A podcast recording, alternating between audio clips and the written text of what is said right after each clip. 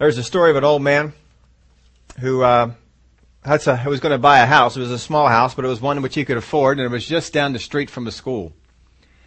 And a lot of the friends told him, "You don't want to buy the house there because those kids are going to drive you crazy." But uh, contrary to what all the friends said, he went ahead and he he bought the house, and everything went fine for a few weeks. But then school started, and some of the kids are coming on home. They're passing by the house, and there's a number of uh, kids, but in particular, there were uh, uh, about three teenage boys, and as they were coming up, or you're, you're young young teenagers, and as they were coming on up, they were taking sticks and banging it on the trash cans, just making an awful ruckus. And they were doing this on a on a regular basis. And so he uh, he went on out there and uh, greeted them one time, and he says, "You know, boys," he says seeing you guys walk up and down the streets and banging on the tra- trash cans, I said, boy, it just reminds me of when, when I was a kid. When I was little, you, it's just so great. I'll tell you what I'm going to do. I, I want you to do this every single day. I want you to come on down the streets. I want you to bang on every trash can you can as you're coming on by. And if you do, stop by the house here and I'll pay you a dollar. And so they thought this was a pretty good deal. So they, uh, next day they banged on every single trash can they could, stopped by the house, and sure enough, he came out to meet them. He says, I sure appreciate you doing that. Here's a dollar. And this went on for about a week, and then uh, afterwards he he came on out to him and says, you know, guys, he said the the recession's kind of hit me kind of hard, and uh, I'm not gonna be able to pay you a dollar today, but I'll pay you fifty cents. So they he paid them fifty cents, and and the next day they came on back and they did it again. That went on for about a week, and and then he uh, came out to greet them, and he says, you know what, guys, my Social Security check didn't come in this week, and uh, I won't be able to pay you fifty cents, but I'll pay you a quarter. And the little boys all looked at each other and then looked at him and said, you gotta be kidding. You think we're gonna walk up and down the street banging all these trash cans for a mere, mere quarter? No way. It's the last day they ever did it.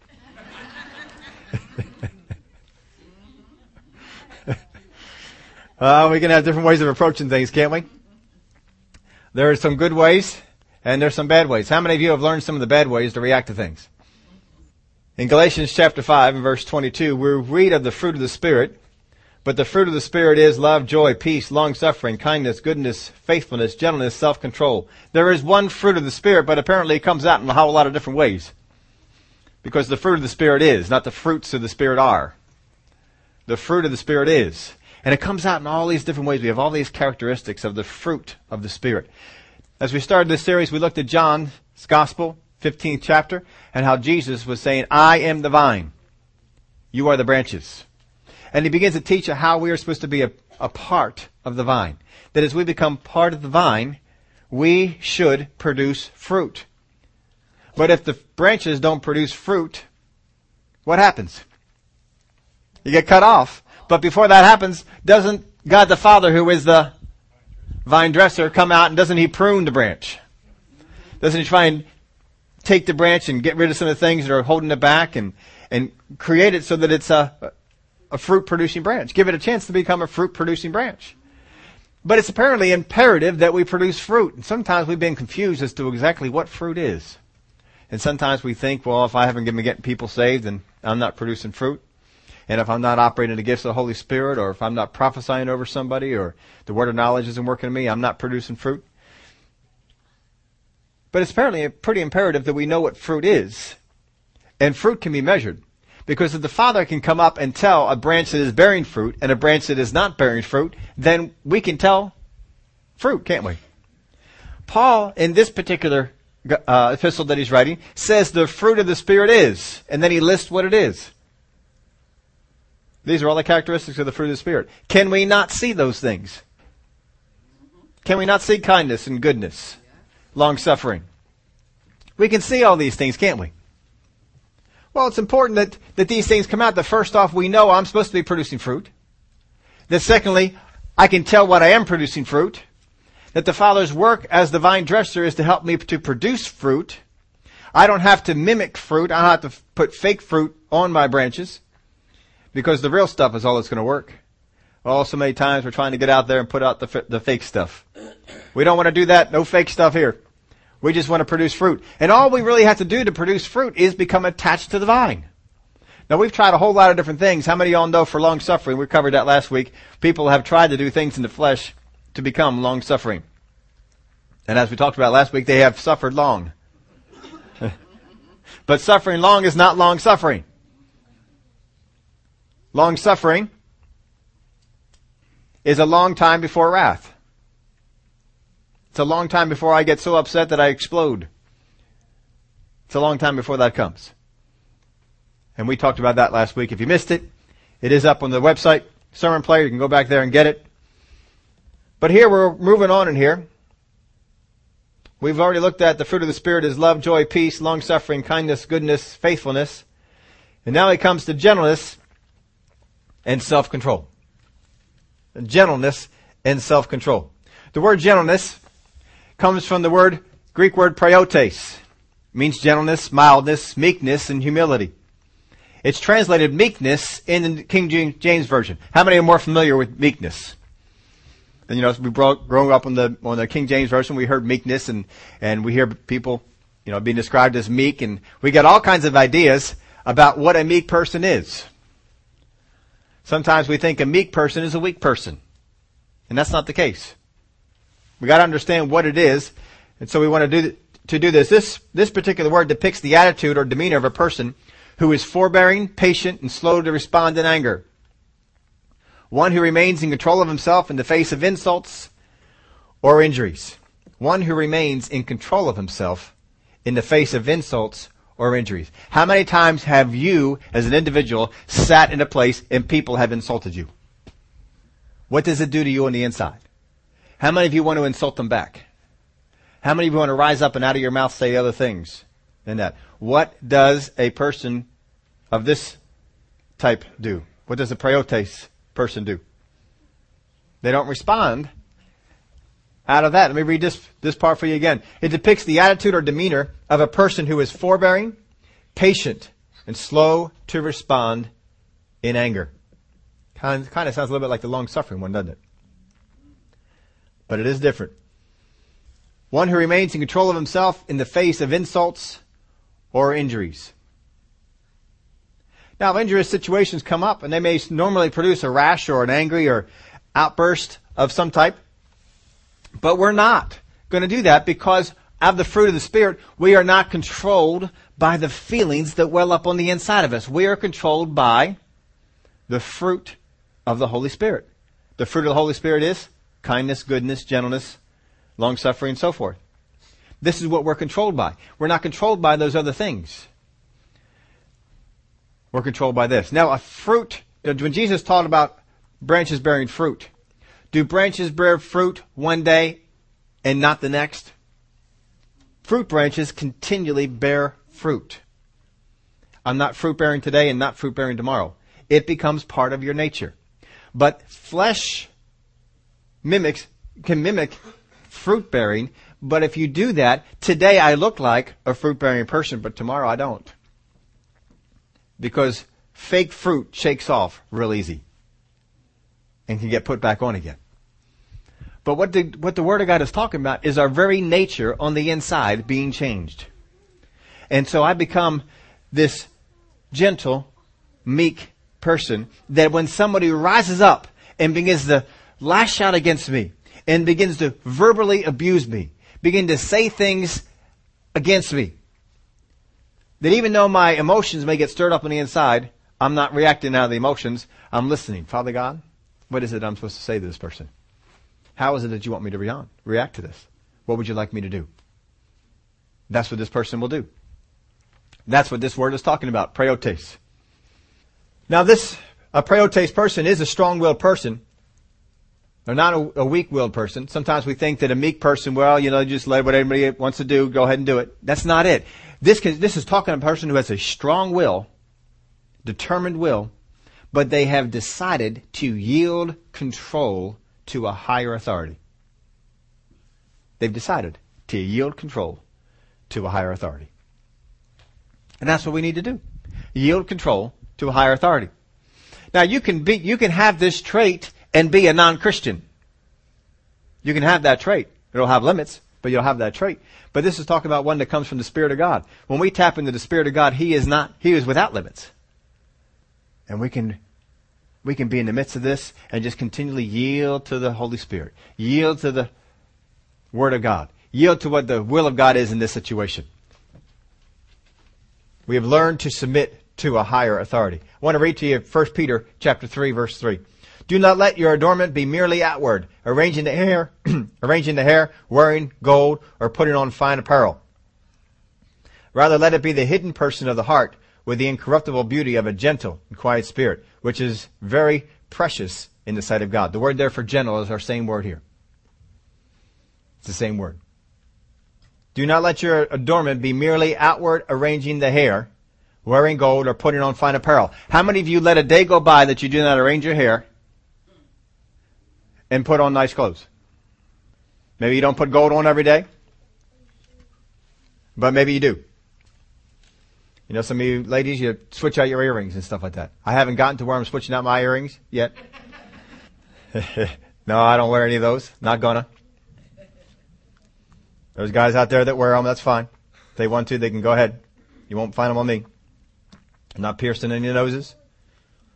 That's the way the Lord of God's leading you. Go ahead. But I, I'm not, I'm not, I'm not wearing gold like that. But if you know, you have your ears pierced. You know, some of you girls might, might want to put one set in today and then maybe another set in tomorrow. But don't you take some time with that? Don't you figure out, hmm, what earrings will go with what I'm wearing? And how should I wear my hair? See, I wear my hair the same every day. I don't think about how am I going to wear my hair today because my hair is always the same. That's the nice thing about being a guy. Our hair is always the same. We don't change it. How it is today, it'll be tomorrow. My hair has been cut this way for, I don't even know how long.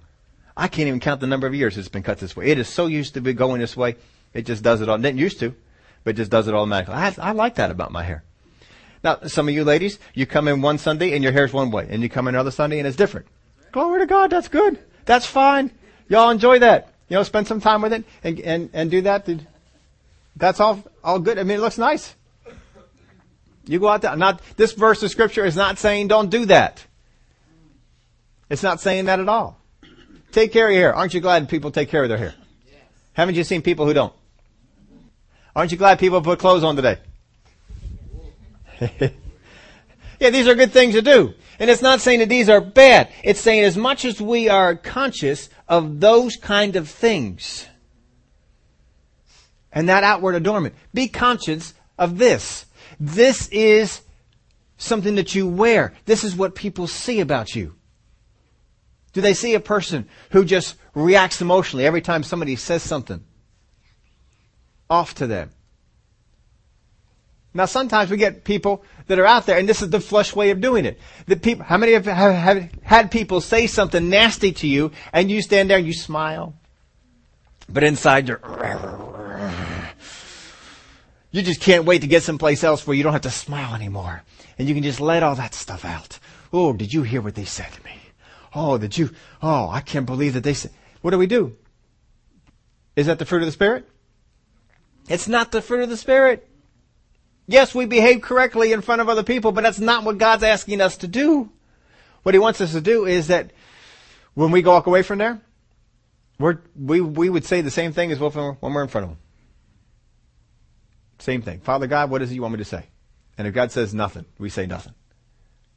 And if you go away from there, what do you say after that? Nothing. Just let it go. Because your concern is for them.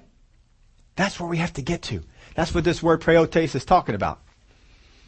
Now I put this in your outline. A meek person is not a weak person, but one who yields control to a set of principles above his flesh. You yield control to a set of principles above your flesh. Don't yield to the ones that's in your flesh. Anybody can react to what people say. Anybody can do that. It doesn't take a special person that if somebody says something nasty to you to react to it. It doesn't take a special person to do that at all. It doesn't take a special person that if someone's going around saying all kinds of manner of evil about you, to say the same thing about them. Don't take anybody anything special. But you yield yourself to a set of principles above your flesh. Principles set out by the Word of God. Principles that are in your heart because you have yielded yourself to the Holy Spirit. And you're producing fruit. Producing fruit. Now, how many, how many of y'all have ever been in a house that has fruit trees? Apple trees, uh, cherry trees, pear trees, whatever other kind of fruit trees you might be able to grow up in this area. Wouldn't it be nice if you grew up banana trees? I mean, it always seems like we're going out buying bananas, but can't like grow a banana tree around here as far as I know. But you know, what, why is it that people like fruit trees? Because they like the fruit. They like the fruit that's on them. We had a, a house and it had fruit trees in the back. And um, I wasn't a fan of fruit trees. Now you can go out in the back and you can pick the apples and you can make things out of them.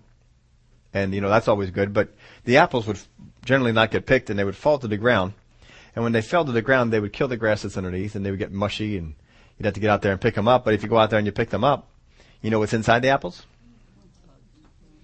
Yellow jackets would usually find their way inside there, and so you pick them up, and the yellow jackets would come out, and they'd come get you.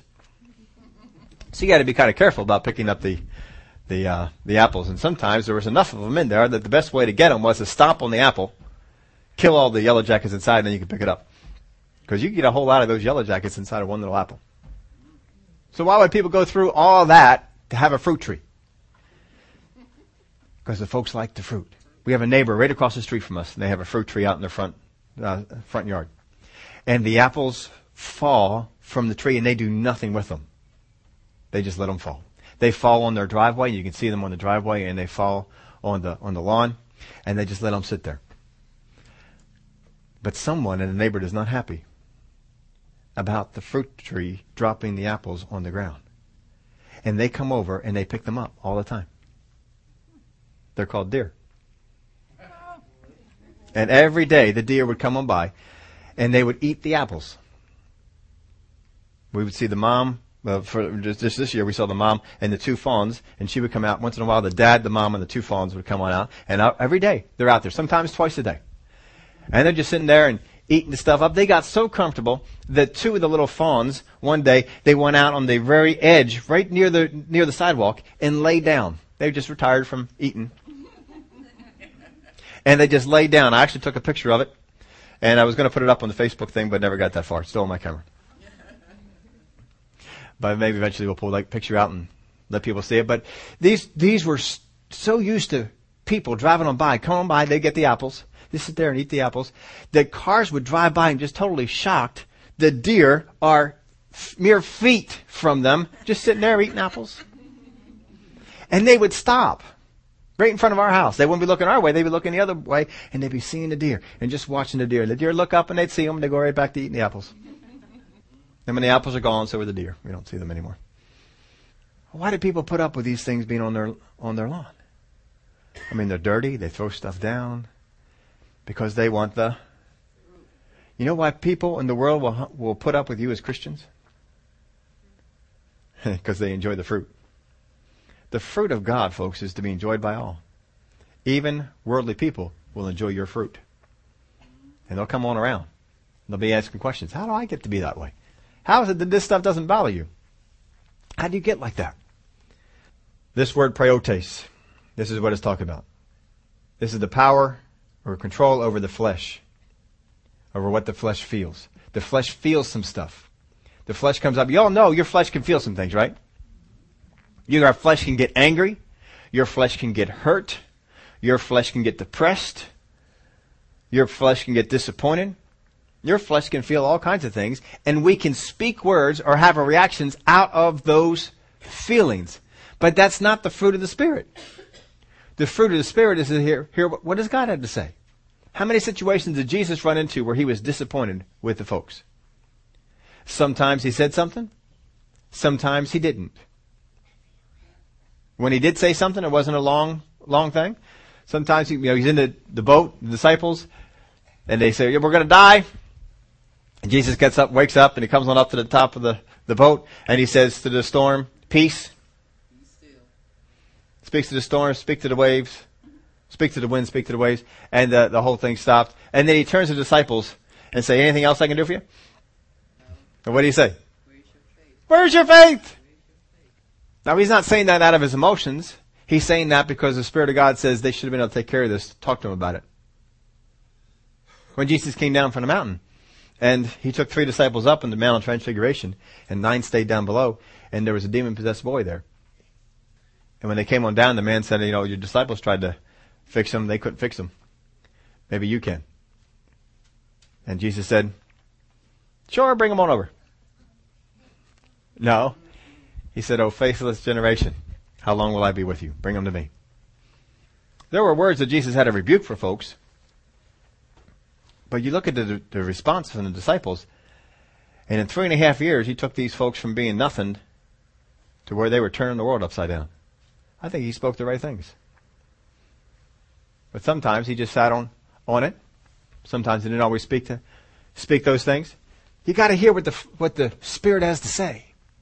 Because the Spirit has some good things to say about it.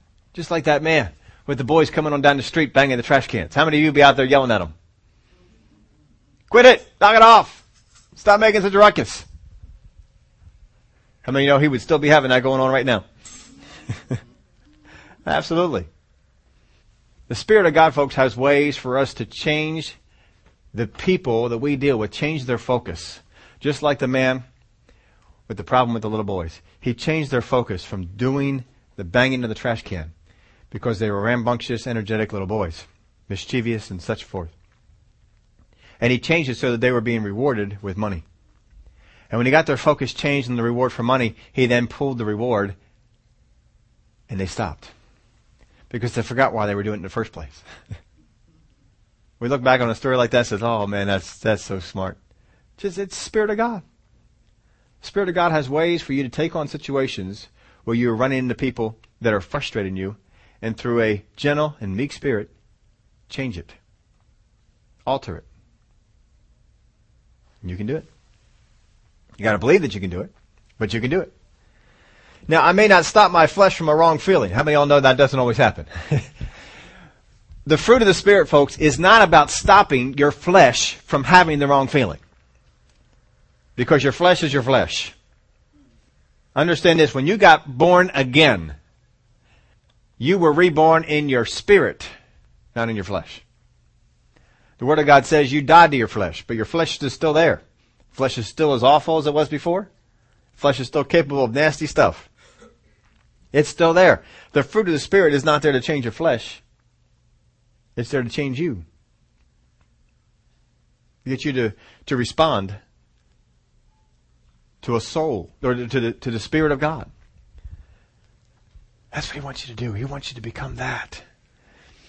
But your flesh will still have some, some things rise up. Don't think just because your flesh has some stuff rising up that you're not producing the fruit of the Spirit.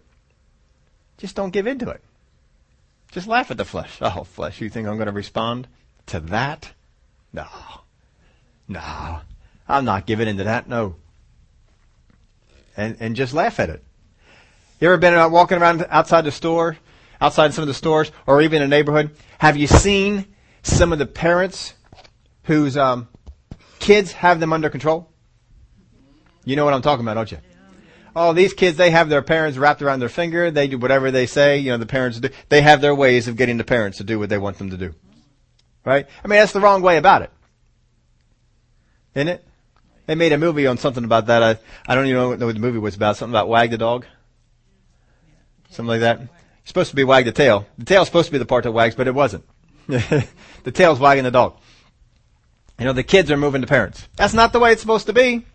The parents are to be in control of the kids, but too many times the parents have given up control to the kids. And too many times Christians have given up control to the flesh. The flesh is not supposed to control you. But it does for some people. And when it does, it's just as backwards as kids controlling their parents or a dog's tail wagging the dog. I mean, that's just crazy. Why would we have it that way? You are a born again, new creation spirit being tied in to the vine. And you think your feelings are greater than that? You do not have to respond because of your feelings. You do not have to respond because of your emotions. All you need to do is yield control to the Spirit. And a gentle and meek spirit will be part of that. And people will say all manner of evil about you. Now the old person they would have just gone out and said all manner of evil about them. But now the new one says, you know what, Father God, what would you have me to say? How would you have me respond to that? What would you have me to do? And just listen. You know, it's a whole lot easier to say nothing and take it back than to say something and take it back. Can you take back nothing? You didn't say it. it's easy to say. It's easy to take back what you haven't given, right? If you didn't put it out, you can, you can, there's no problem. But once you put it out there, can you get it back? You ever fire off an email you were sorry you sent? You know, you send that off that email to one person, and that person can send it on to somebody else, and they can send it on to somebody, can go all over the place. And you'll be, be sad that it did. Nah, we had, once you put it out there, it's out there. So, just be careful. Just listen to your spirit, don't listen to your emotions. Your emotions want to respond out of what people said about you, what people did to you, how they made you angry. Don't do it. Now, I'll tell you one thing that's easy to make you angry. When your kids are little especially, how many of y'all know little kids can get you angry fast? They can just do stuff and it just seems like they're, you know, they're born psychologists. They know how to get into your mind. And you just have to make sure that you, you don't let that happen. Don't play the game with them. I've told you some of the stories I've done with, with, with kids in the past. Uh, not my, my own, just other ones that come along. But you know, sometimes they, uh, they come along, they just ask you a thousand questions. How many get aggravated when they ask you a thousand questions? Question after question after question after question. Well, I don't know if this works with everybody, but for, for a few of them, it, it sure worked out real, real well. Instead of them bombarding me with questions, I bombarded them with questions. I fired question after question after question after question after question after question after question after question after question, spend their mind around so much they eventually just stop talking. How many get frustrated when people, when the little kids, they they ask you a question, they're standing right in front of you, they ask you a question to say what? Does that frustrate you? And what do you do? Most times we respond out of our feelings and we get frustrated and we answer them in a frustrated way. Is that right? Is that the good way to do it? You know, I've, I had this with, uh, you know, some of the kids that would come over to the house. They would do this on a regular basis. They'd, st- I mean, just constantly ask you a question. And then you're standing, you're, they're looking at you, you're looking at them, you answer them. What? Well, you know, the first couple of times I'll repeat it. But then after that, I just sat there and looked at them. I said nothing. I just sat there and looked at them. I'm not nasty way, no glaring look, just, just looked at them. And eventually they answered the question.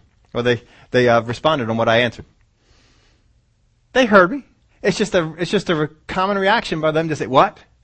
What? So you just stop. I didn't say anything. Just sat there and waited. And then eventually they, they responded to the thing I said. You do that enough times, they stop asking, they stop doing the what? Because then all of a sudden it engages, oh, wait a minute. He's going to sit there and wait for me to answer him. I mean, every, every kid's different. You got to find out what is it with, with yours? What is it that goes on with those? There's wise ways of getting around it. I'm not super wise. You don't have to be super wise. We just listen to what the Spirit of God has to say. You ever have one of those kids who comes on up and wants to interrupt you every time you're talking? You ever had, I mean, they, it seems like they'll come out of the same mold, don't it? We have one of those kids that came all over the house on a regular basis. And I mean, constantly, they thought they were just, the world revolved around them. And you could be talking to someone else and they would come up right in the middle and ask you a question. And if you didn't answer, they'd ask it again. And they'd keep asking the question until you would turn over and, and you, you would answer them. Well, a lot of people would just give in and turn over and answer the person. So this, this little one would just keep on going around doing that. Well, I refused to do that with this one. And I turned over to them and I said, I am speaking to someone right now. I will answer you in a moment. And I turned back and I finished the conversation. I actually sometimes actually slow down the conversation with the other person. I kept talking, but slowed it down a little bit. And uh, when I was thoroughly finished, then I turned over there. Yes, what is your question? And then they would ask. I only had to do it a few times, and then they stopped interrupting me when I was asking, they would come over and they would stand there and they would wait, and then they would ask the question. When I can, did you have a question? Yes. and they became polite. But you see, if you just respond out of your flesh, will you stop? I'm talking right now. Does how how much success does that have for you? Not a whole lot, is it? Now my daughter's watching the little one. She's over here today. She's watching the little ones, and she'll bring them on in. And each of the little ones that she has brought on by the house have little quirks about them. I mean, they're all as cute and buttons and all, but they all have little quirks. And I've watched how she adjusts to each one of the little quirks. And she, she she'll do certain things. She won't get angry at them. She won't get frustrated with them. She'll just she, she has a way that she'll speak to them to get by that quirk and get them past it. Whether they're interrupting her, whether they're not listening, whatever it might be, not being polite, she has things that she'll do. Doesn't get angry, but they realize unless I do it this way, Miss Alyssa isn't going to get me the thing I need. and see, kids are quick learners. If they don't get what they want the way they're doing it, then they'll go another way. They're quick learners. Don't get frustrated with them. Listen to the Spirit of God. Say, Spirit of God, I need to know how to handle this. I need to know what to do. The Word of God says, if any man lacks wisdom, let him ask of God who gives all men just enough. Liberally. There you go. Liberally. He gives you more than enough. So just ask him, Father God, I don't know how to deal with this one. They're driving me crazy. And I don't want to go there. How should I do it? And the Spirit of God will give you wisdom. You'll be in the midst of that situation, and the Spirit of God will give you something to do. He'll tell you, for this one, deal with it this way. Do this. Oh, yeah. And you know what? It may not work the first time. Don't ever go back to God and say, God, that didn't work. I tried it, that didn't work. You gotta give me something else. Don't ever, ever do that. If God gives you a way to do it, do it. And then do it again. And then do it again. And then do it again. And you keep doing it that way until God tells you to do it differently. Don't ever come back to Him and say, God, that didn't work. Because God's going to be out there and says, Michael, didn't he just ask for some help? Yeah. Didn't I give him help? Yeah. What's he doing with it? Nothing. God will give you wisdom. It doesn't mean it works on the first time. How many of y'all know if a kid's coming in saying, what, what, what? If you address them the way God says, says to address them the first time, he's going to come back in and say, what? Third time might still come out in there and do it, but you're, you're working to change the behavior. You're working to alter that a little bit. And, and through kindness and through gentleness and through the things that God shows you to do. And you can do that. You know what? It works on coworkers too. It works on coworkers. It works on neighbors. It works on bosses. It works on all of them. God knows how to help people out. I told you this story. I haven't told you in a while, but a long time, long time ago, when I used to work for Kelster's Horseradish, we had a boss, and he did everything. You know, except we we were out there delivering the product, selling the products, and making the product. But outside of that, he did everything. He ordered every product. He handled all the books. He handled all, he did all that sort of stuff. And what would happen was we would run out of product that we were selling, which was a problem for us sales guys because we get on out there, we're trying to sell the stuff, and then if we run out, they go on and buy it from somebody else. And this just isn't working. And the sales guys, we were all getting frustrated. We're not having the product. You know, we went in there for some of this seasoning, and it's all gone. It's not there. And but we're in touch with it every single day. We come and we see the pile begin to dwindle, and he's not. He's in the office. He was doing other things, and um, I was getting frustrated, and I handled it the wrong way. I was in there and I was with another salesman. You know, you get two people that are discontented talking. You know what they're going to talk about? The thing they have common that are discontented about. And we did that. We were loading the truck and we were talking about how we don't have this and we don't have that, and we don't have this and we don't have that. And the Lord smacked me upside the head and said, What in the world are you doing? I was having, you know, those personal gripe sessions and complaint sessions and just complaining about stuff. Does it change anything? No, sir. How are you going to change something? Well, we got to come up with a solution. So I asked the father to, you know, show me a solution for this thing. And so, um, he gave me a way to do it. So I went into the boss's office and I says, look, I says, we're always, we're, we're running out of times, we're running out of product. You're busy moving the company forward and doing the things you have to do to get the company forward, but we're not having the product. And if we don't have the product, we don't keep the customers happy. We don't keep the customers happy. They go someplace else. So we need to, to fix that. It says, uh, uh, how about if I take up making those orders for you and then you don't have to do it?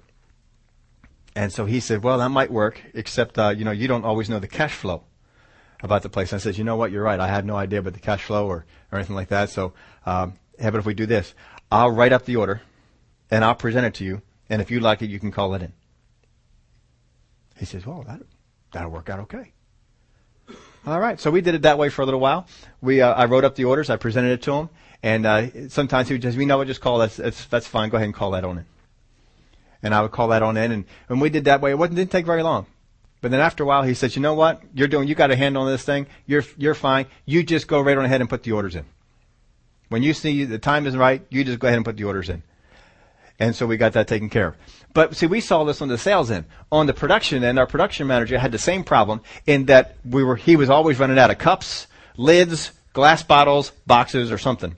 But he couldn't order them either because the boss was doing all the all the ordering. So once he let go of the of the supplies in there and saw that that worked pretty good, the next thing he did was he went up to the production manager and he turned all the ordering over to him. That was the solution, wasn't it? Sitting around griping, that didn't solve anything. It didn't help anybody out. But God has solutions. He has ways for you to come about and to do things. Listen to Him. Have that meek and gentle spirit. Going about it like I was doing, grumbling and complaining to a coworker, that's not going to help it, is it?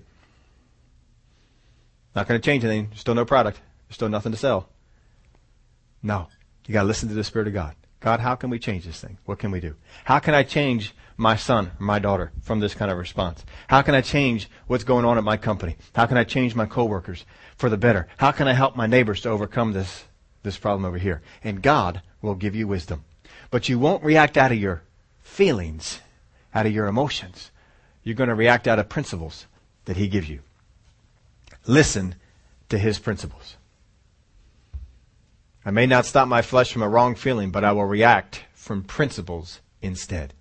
React from principles. Keep those principles.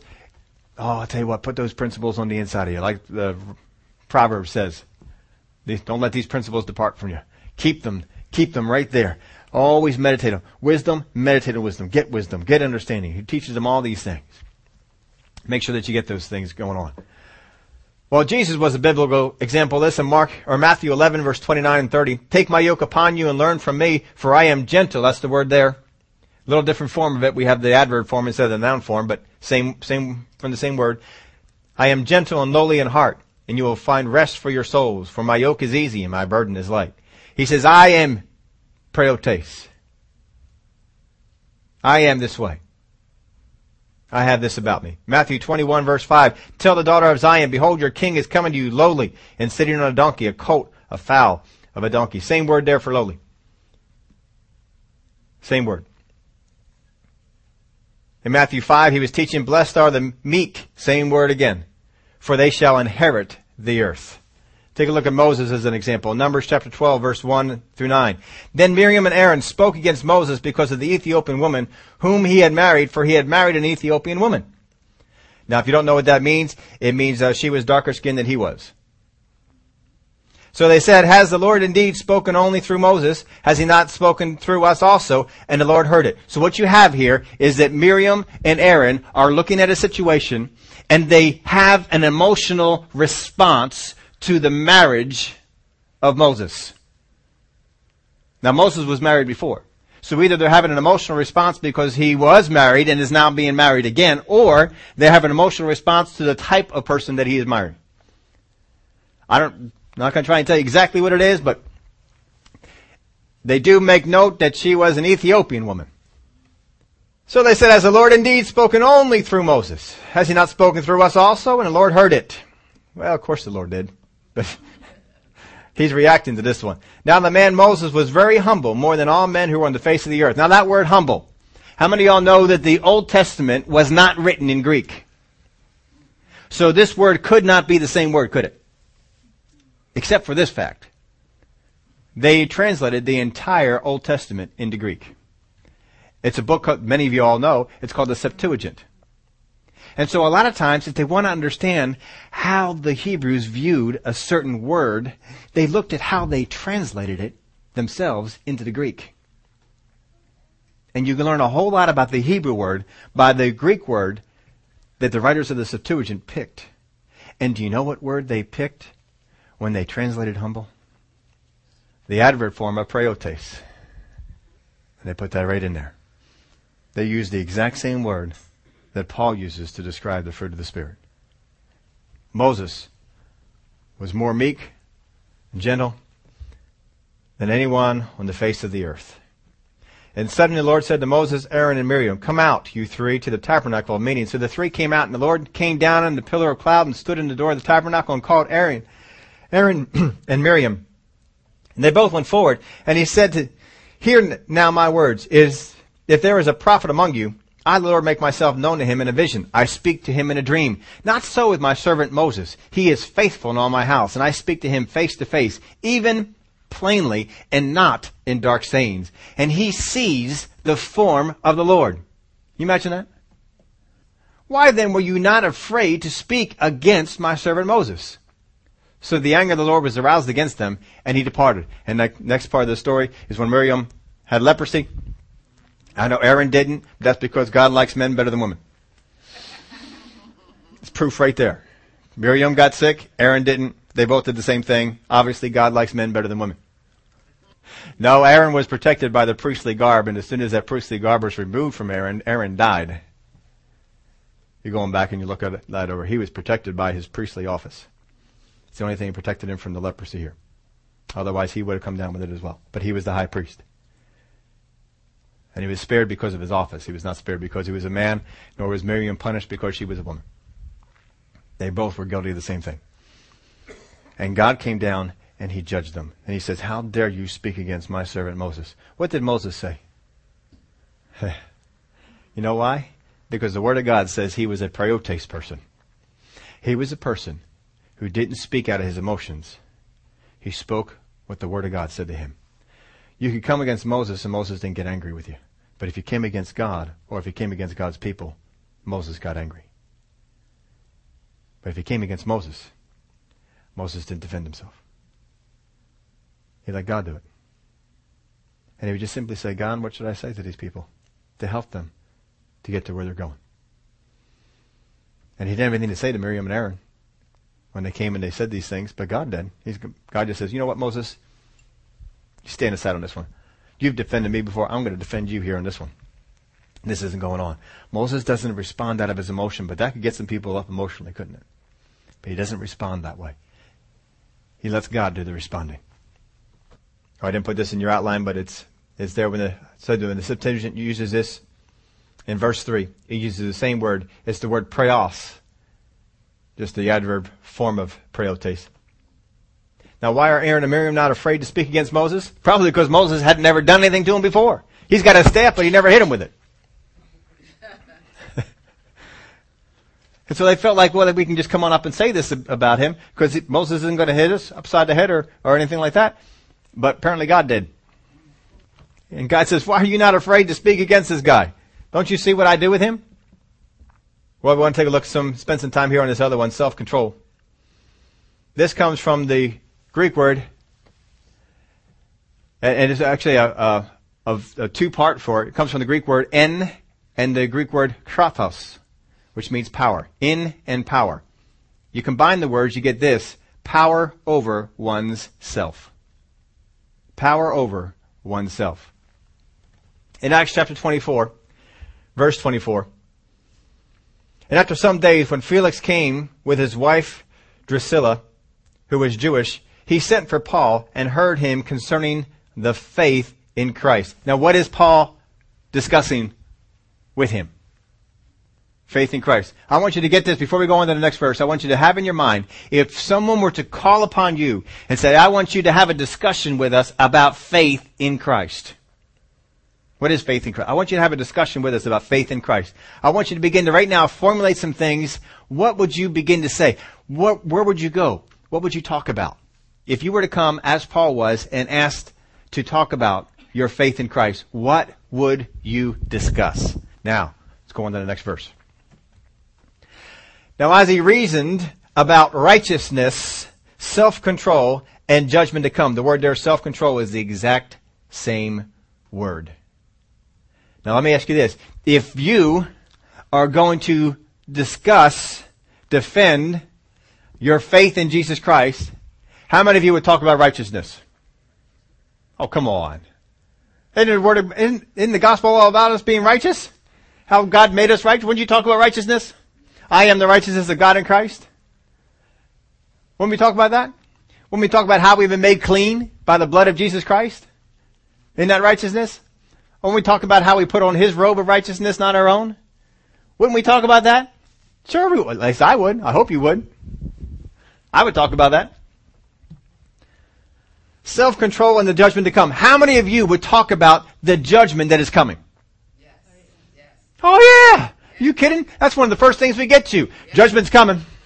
Tribulation time is coming. The world's going to be judged. God is going to judge the world. I don't want you to be judged. I want you to get on on this good side. I want you to be on the right side when the judgment comes. How many of you are going to be talking about that? Have already talked about that. We're going to talk about the righteousness of God. We're going to talk about the judgment of God. How many of you are talking about self-control?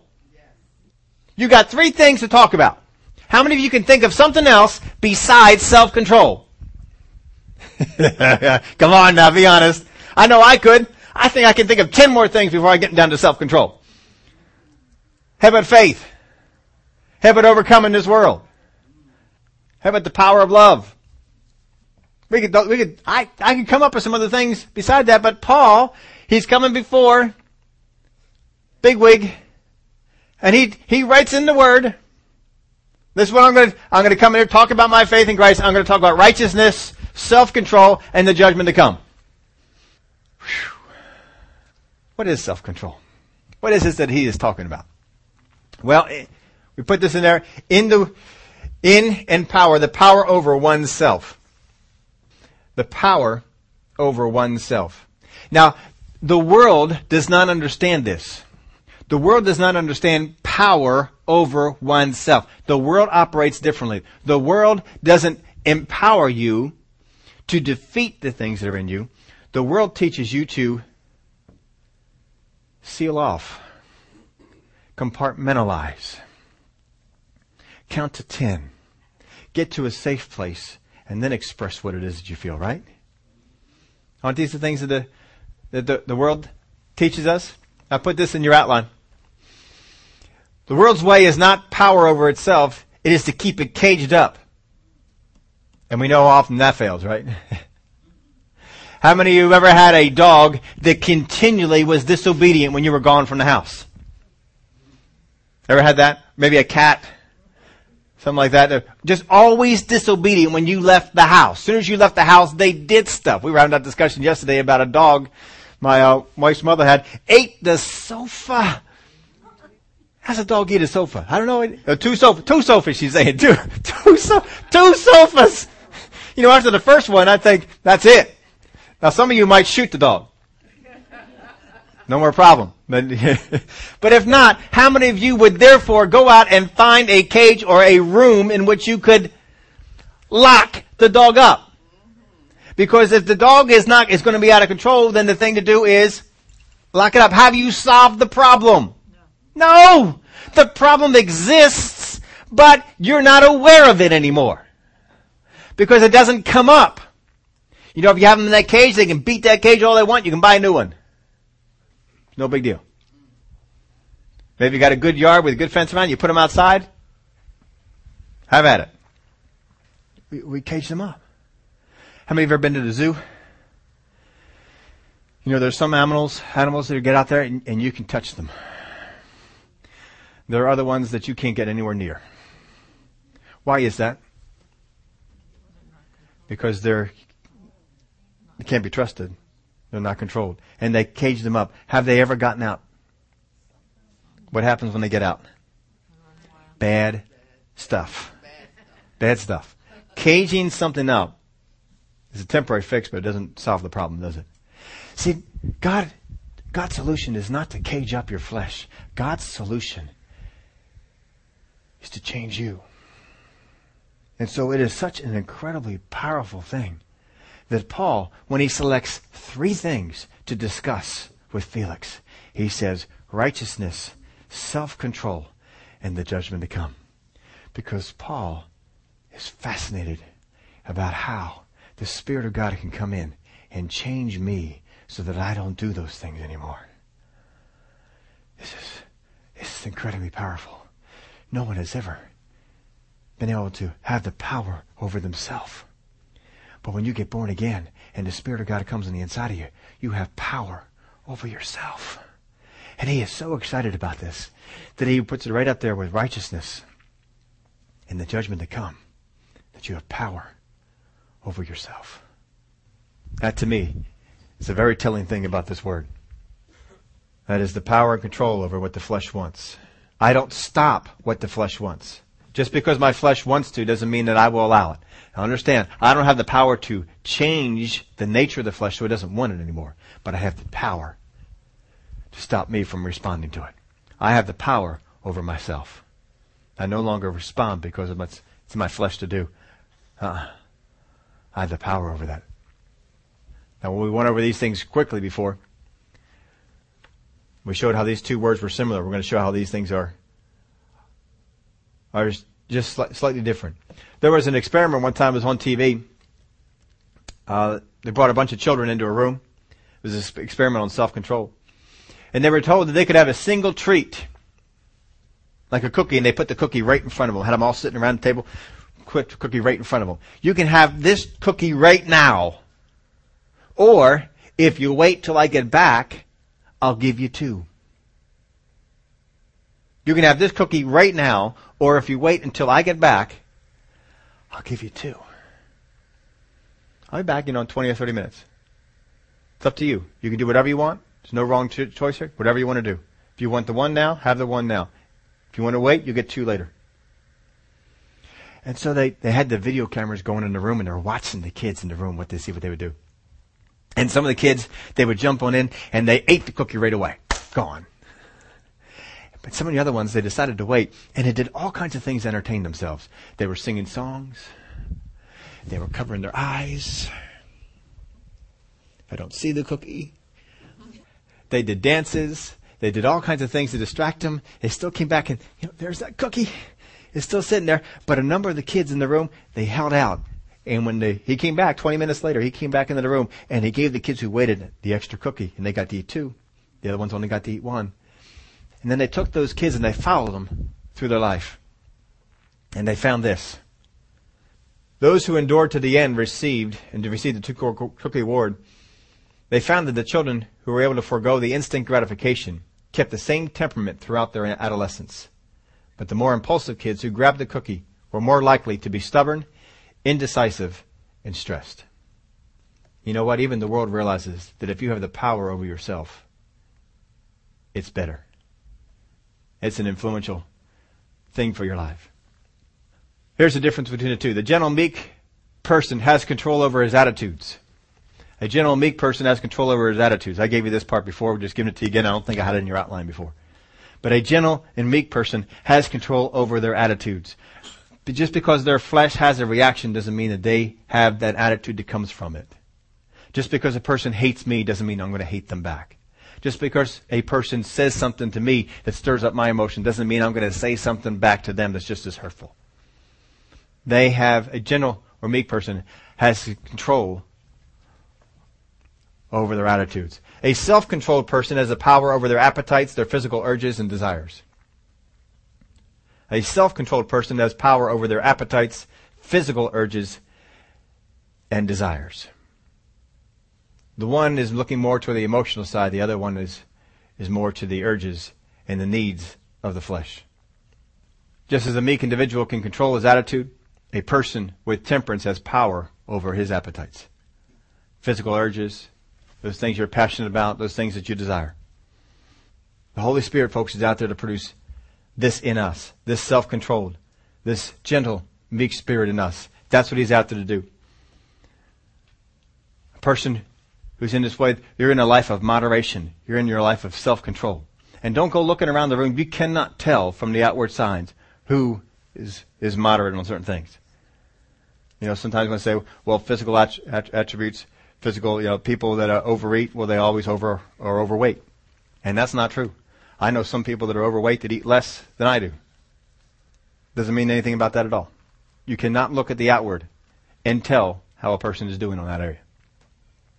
And beside that, remind me again, because I, I think I forgot. Who is the pruner?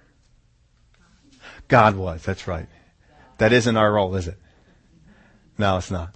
Don't go around there doing that sort of stuff. Let God be the pruner. You be the branch. Be a good branch.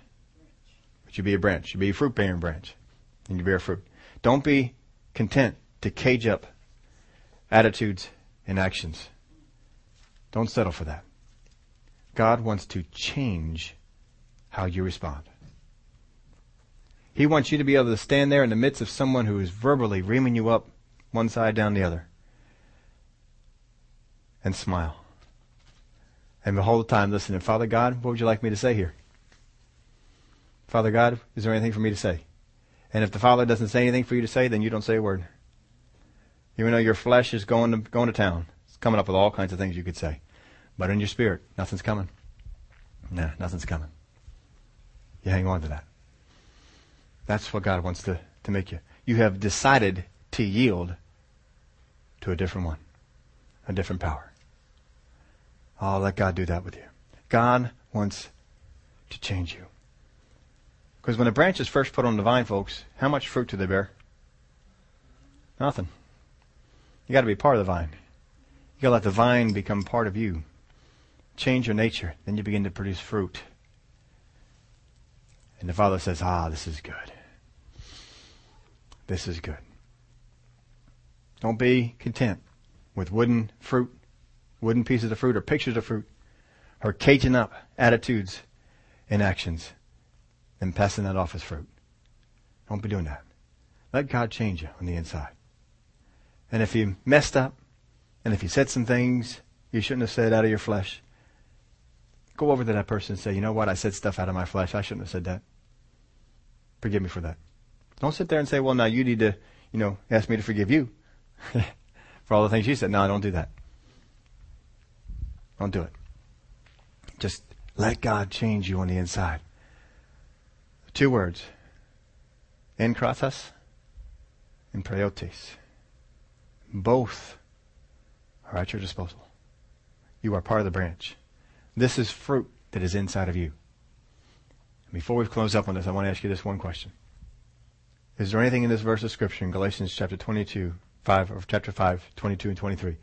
Is there anything in that scripture that says that some of us are going to bear joy and some of us are going to bear peace, and some of us are going to bear gentleness, and some of us will bear weak, meekness. Is there anything in there about that? No. What do you do when you bear fruit? The whole thing. The whole package is there for you. It's not part of the package that's there available for you. The whole thing. When you look at that verse of scripture, you're not saying, well, a couple of these things are, no, the whole thing is there for you. You can walk in the whole thing. And don't ever look at this and say, nah, you just don't know who I am. You don't know what I've come through. You don't know. It don't matter. I know who the vine is. It doesn't matter who the branch was because the branch will lose its identity in the vine if they yield to the vine dresser. Would y'all stand up with me? Father God, we just thank you. You are such a great God. You can take us from where we were and make us into something we never dreamed we could be. We so often let situations change us. We've let the tail wag us as it is. But that's not the way that is made. Our emotions, our feelings, they're not supposed to rule us. You are. And even though they may have ruled us in the past, and even though maybe even yesterday we got all upset and reacted the way that we shouldn't have.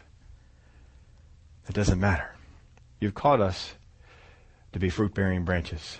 And if we yield to the pruning, if we yield to what it is that the Father has to do, then these fruits will come out on us. And we can look back and say, wow, have I ever changed? I never used to respond like this before. I never had joy and peace the love of God was never a part of me the way it is now. I wasn't a meek and gentle person. I wasn't self control or long suffering. Kindness and goodness, they weren't really part of me. But oh, I look back and I look at what you've done. Wow, what a God. Father, you desire to change us, to make us into these things. You want us to be fruit bearing. And there's not a single branch attached to your vine they cannot bear fruit. Every single one of us can. Every single one. Father, I thank you for the great love that you have for us and the help that you give us to win and to overcome. In the name of Jesus we pray. Amen.